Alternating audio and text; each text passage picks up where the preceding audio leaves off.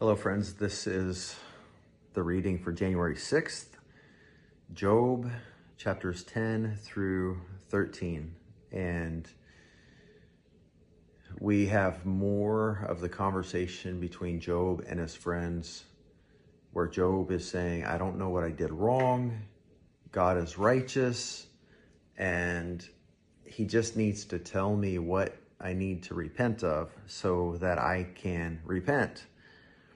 And then he even starts to question God. Um, like, I wish I hadn't been born. It would have been better had I never been born, had I died early, had I died in the womb.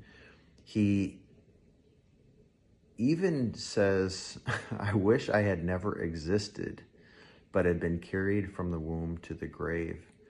And then in verse 20, chapter 10, verse 20, to God, he's saying these things. Now, to God, the creator of the universe, he is saying these things. He goes, Are my days not few?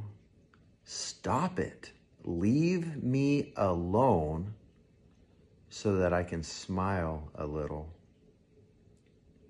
before I die. Um, and that's just one translation. I mean, it can be, we, we don't know exactly in the English what the equivalent would be to Job's words, but it's essentially leave me alone, stop it, stop afflicting me with this pain.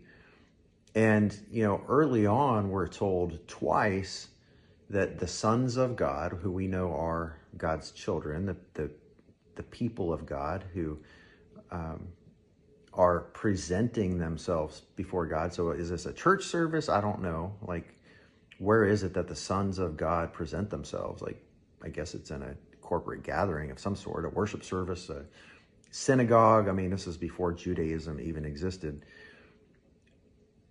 The people of God are coming together, and God points Job out to Satan and says, Have you considered my servant Job? He's righteous. He's not a sinner. He's, he's more righteous than any other man. And so this is the most righteous man on the face of the planet, potentially, calling out God and saying, Leave me alone. And we have this uh, idea in American society that God won't give us more than we can handle. You ever heard that one? You ever said that? And I'm I'm thinking like I'm reading this and poor Job, man, he's had more than he can handle. He's he's broken. He is broken. He's had more than he can handle. His wife has had more than she can handle.